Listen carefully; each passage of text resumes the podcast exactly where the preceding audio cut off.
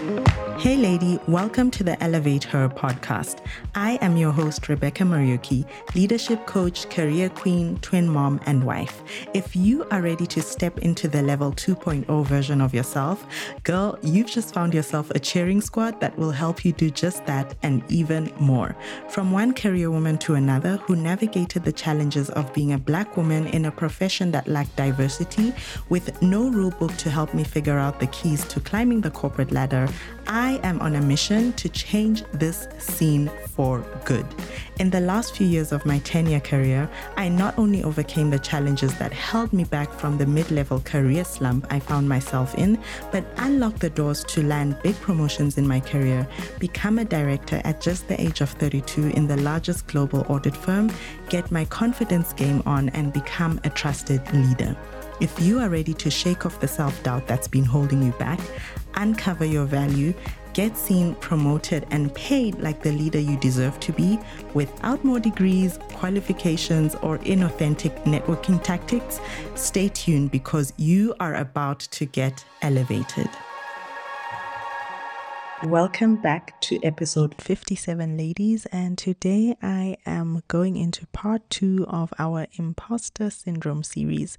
So, last week we talked about how imposter syndrome shows up at work, what it is, so that you can just get an understanding of how you might be experiencing this. And you might even be thinking that it's normal and it's a part of career growth and the corporate journey and the corporate ladder. But it's actually something that you can manage so that it doesn't stop you from taking effective action and getting the results that you want.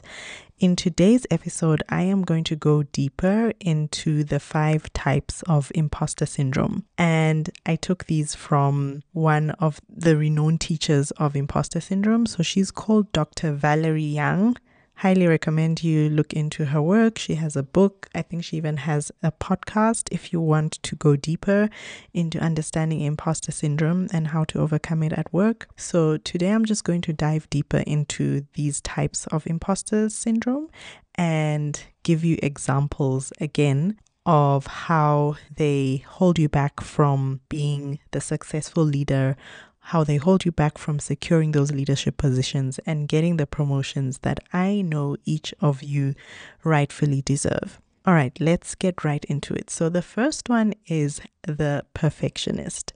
And I know a lot of people wear perfectionism as a badge of honor, but it's actually holding you back from achieving your goals in your career. Why do I say this? When you struggle with perfectionism, you tend to want to wait for perfect conditions that actually don't exist before you take action, right? So, for example, if you know you've maybe received feedback about your presentation skills, you then want to wait until you've nailed your practice, you know all the words, you can almost contemplate every single question that will be asked around your presentation before you actually put your presentation skills to work. And what happens is because you're just waiting and you're planning and you're trying to make everything perfect, you end up wasting so many opportunities to actually just practice and become better the more you take action. Another thing that perfectionists struggle with is celebrating achievements.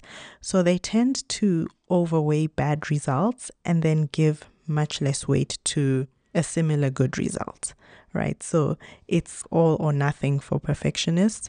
But even when they have good results, they're always thinking of what could they have done better. And while this is good, it's important to think of that.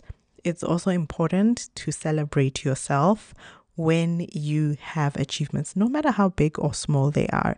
It's really important to do that because that's also going to help you build your confidence and help you realize that it's not about how big the achievement is or how good it is, but it's the fact that you've achieved it in the first place.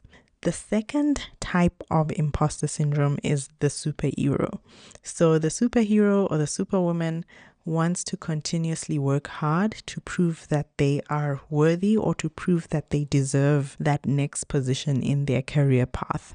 So they think that doing more or working harder equals more career progression, more career success.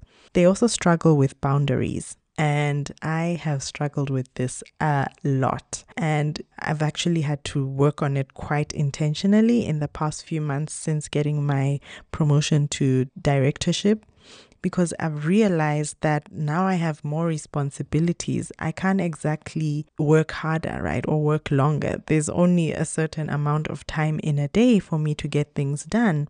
And I've had to intentionally, every time something gets put on my plate or, you know, someone asks me to do something, I have to intentionally ask myself, is there someone in my team who I can guide to do this? That's always now the first thing I think of. Who can help me achieve this? Because leaders actually work through others. You cannot do all the things all the time. And just adding more hours or doing more to address an issue or to solve a problem is really not how you help yourself in moving up the corporate ladder. So, other symptoms of superheroes or superwomen is you maybe think that an email that comes through on Friday afternoon must be addressed immediately and it can't wait. If your boss sends you an email on a Sunday morning, you think that you need to respond to it. So you have your email app on your phone and you're constantly checking it to make sure that you are always, quote unquote, on top of things. But that's just imposter syndrome, making you think that you have to work hard to prove it's kind of like you're trying to get external validation of why you should be the one to be promoted or even why you should be in the organization or in the team that you're in in the first place. So superwomen also fail to realize that they cannot be the best version of themselves if they are constantly running themselves to the ground and getting burned out. And this actually works against you if you are thinking of securing a more senior position at work.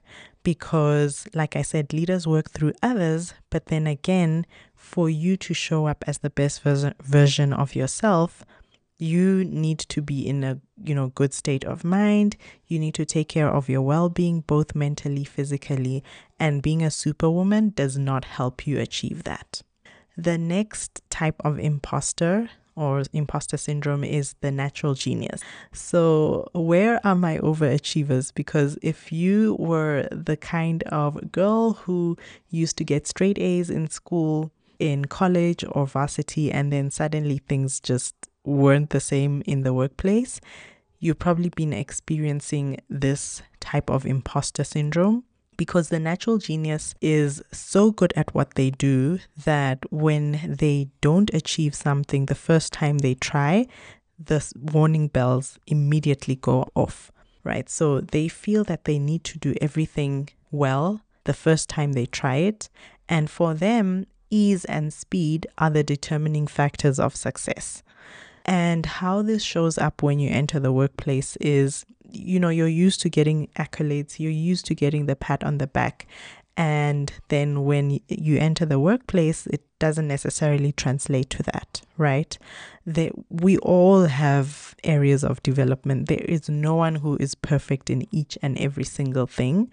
And then when you realize that there are certain areas you need to work on, you tend to then stick to your comfort zone and just focus only on the things that you're good at. And it's also very difficult when you just can't stand that you are not on the podium receiving the accolades or you are not on the promotion list because you're so used to being good at everything you do. Also, people who grew up being told that they are the smartest. Maybe you were in a family where your siblings maybe weren't as good, quote unquote, as you in terms of academics or whatever it was that your parents weighed the most important. In my family, it was academics all round. And so for me, I had this imposter syndrome when I went into the workplace because I thought it was going to be the same, right? I thought it was going to be me working behind my laptop and then, you know, getting the accolade or getting the pat on the back that I've done the work well that's really not how you progress in the corporate world. It's really not about just the work. There are so many other aspects to becoming an all rounded leader that is well respected and recognized in the workplace. Okay, I am so excited to make this announcement to help women finally find their voice, become leaders in their field, and get paid their worth. If you know you don't want to be where you are in your career 12 months from now, Designed to Lead was made for you. So listen up closer. Designed to Lead is my private coaching program for ambitious career women who are ready to get promoted to the next level and start making an impact while creating generational wealth. In six months' time, you could have the clarity you need to land that promotion or dream role in your career or get big pay raises that you never thought were possible. With the right strategy, bankable career plan, and solid mindset to give you the confidence and kick self doubt on the curb for good, which is what you'll get in Designed to Lead and even more. Together, we'll be celebrating your next big career goal head over to bit.ly forward slash design to lead to apply to work with me in this program or DM me the word elevate on any of my social media channels to find out more. Let's get your career elevated for good. The next type of imposter syndrome is the soloist. So the soloists want to do everything themselves. They suffer from what I call DEY, do everything yourself. And a lot of women experience this because of the societal norms and expectations that are placed on us, especially if you are a mom, right? You are expected to know everything that's happening to that child. And I mean, it is just so ridiculous, to be honest. I digress. I hope you'll be able to draw similarities with how this shows up in the workplace. So, the soloist feels like success matters only if they are doing it themselves. And they have this limiting mindset or belief that other people's contributions to their work invalidate their own. So they struggle to ask for help even when they know they need it. They struggle to delegate, which is a very key aspect of being a great leader. And they end up burning out because they feel that others expect them to do everything themselves. So it's quite similar to the superhero who wants to work harder and put in more hours, but the soloist wants to just do everything themselves and for them, they kind of feel like asking for help is a confirmation that they're not good enough at what they're doing. So, I want you to remember that first of all, leaders work through others, and being a soloist can actually hold you back from showcasing your leadership potential because the more you progress in your corporate journey, the more you'll realize that you do need I call it a cheering squad, and your team is actually part of your cheering squad. You need that cheering squad to feel that you believe in them, to feel that you feel comfortable and you trust in them doing the work. And you need to have that team support around you, that support system to help you so that you can work through them and achieve your goals and be able to carry out your responsibilities because, like I said, just adding more to the plate, you know, having this mindset of I will do more to succeed is really not going to help you when it comes to the advanced stages in your career. And so being able to delegate effectively is so, so, so key. First of all, in your own well being, but also in just being a great leader and being able to achieve and, you know, literally quantum leap your results, if I would say. Then the last type of imposter syndrome is the expert.